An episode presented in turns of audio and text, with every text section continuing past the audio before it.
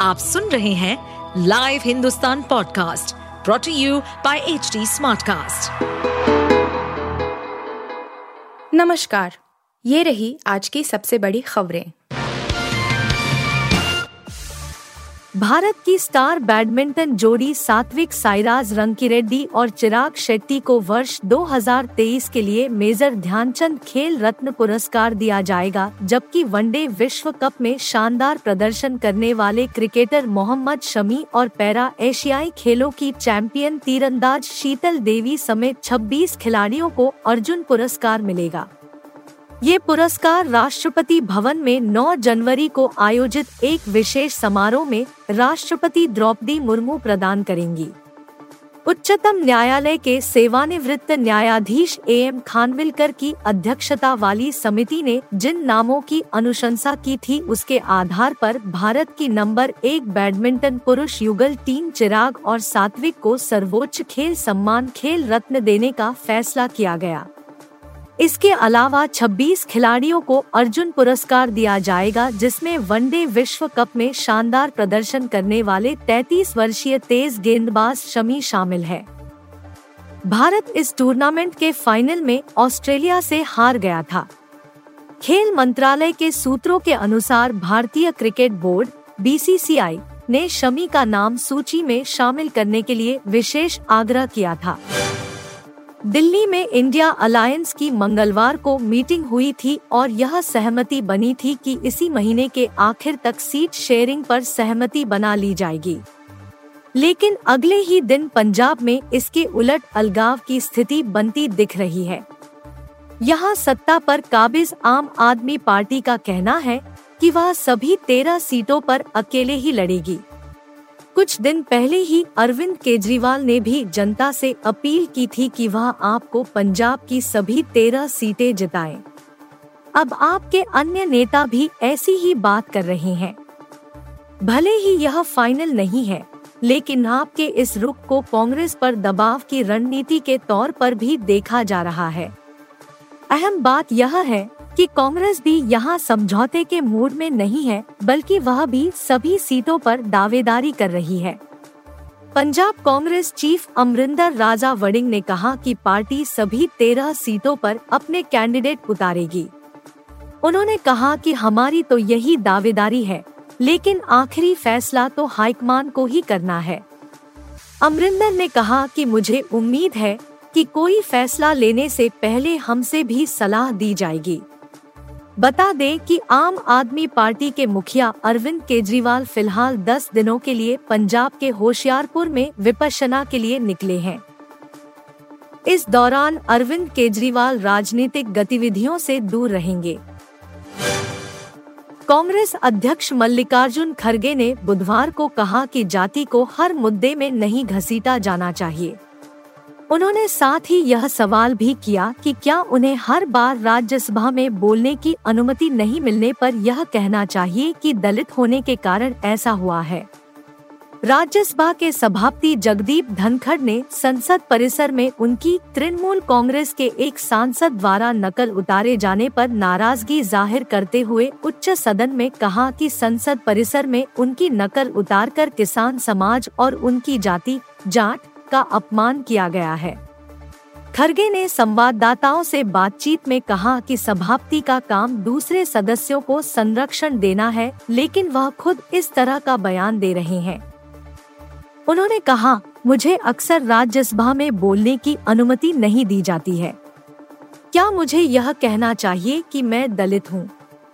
इसलिए उन्हें जाति के नाम पर बोलकर लोगों को नहीं भड़काना चाहिए। कांग्रेस नेता अधीर रंजन चौधरी ने कहा कि यह देश के लिए बहुत दुखद दिन है, जब संवैधानिक पदों पर बैठे लोग अपनी जातियों के बारे में बात करते हैं।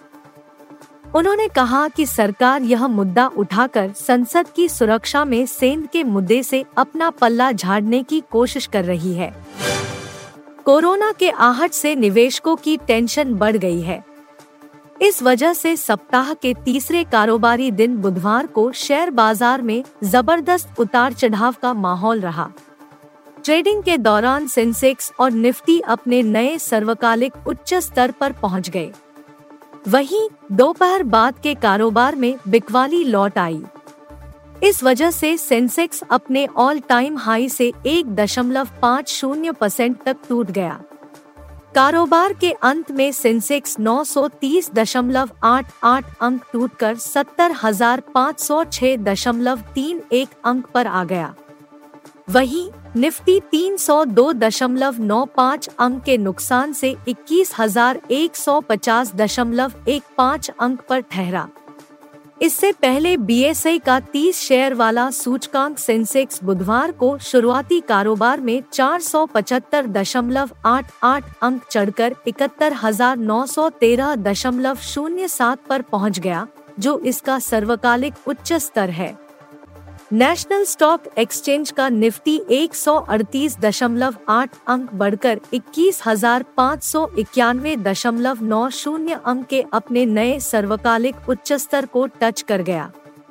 बी की टॉप 30 कंपनियों में एचडीएफसी बैंक को छोड़कर सभी लाल निशान पर बंद हुए।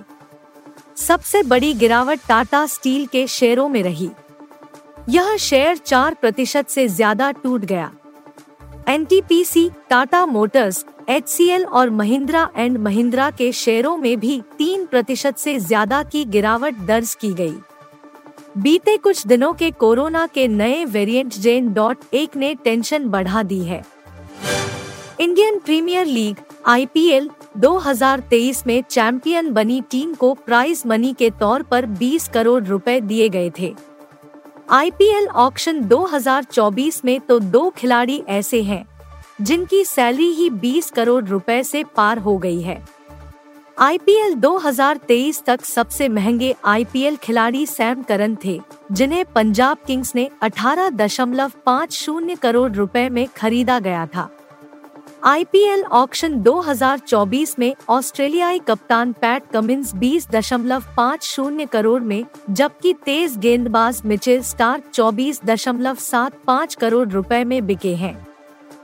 ऐसे में इन दोनों ने ही आईपीएल के पिछले साल की विनिंग टीम के प्राइज मनी का तो आंकड़ा वैसे ही पार कर लिया है। उम्मीद की जा रही है, इस बार आईपीएल 2024 की प्राइज मनी में भी इजाफा होगा। आईपीएल ऑक्शन 2024 की बात करें तो पैट कमिंस को सनराइजर्स हैदराबाद ने खरीदा है, जबकि पैट कमिंस की बोली कोलकाता नाइट राइडर्स ने लगाई। पैट कमिंस और मिचेल स्टार्क की बोली देखकर मोहम्मद कैफ को किसी गड़बड़ी का अंदाज़ा लग रहा है। उन्होंने एक ट्वीट किया, जो खूब वायरल भी हो रहा है। उन्होंने ट्विटर, अब एक्स, पर लिखा, आईपीएल जीतने वाली टीम को मिलते हैं 20 करोड़ रुपए। पैट कमिंस को मिलेंगे बीस दशमलव पाँच करोड़ रुपए। मिचेल स्टार्क को मिलेंगे चौबीस दशमलव सात पाँच करोड़ रुपए।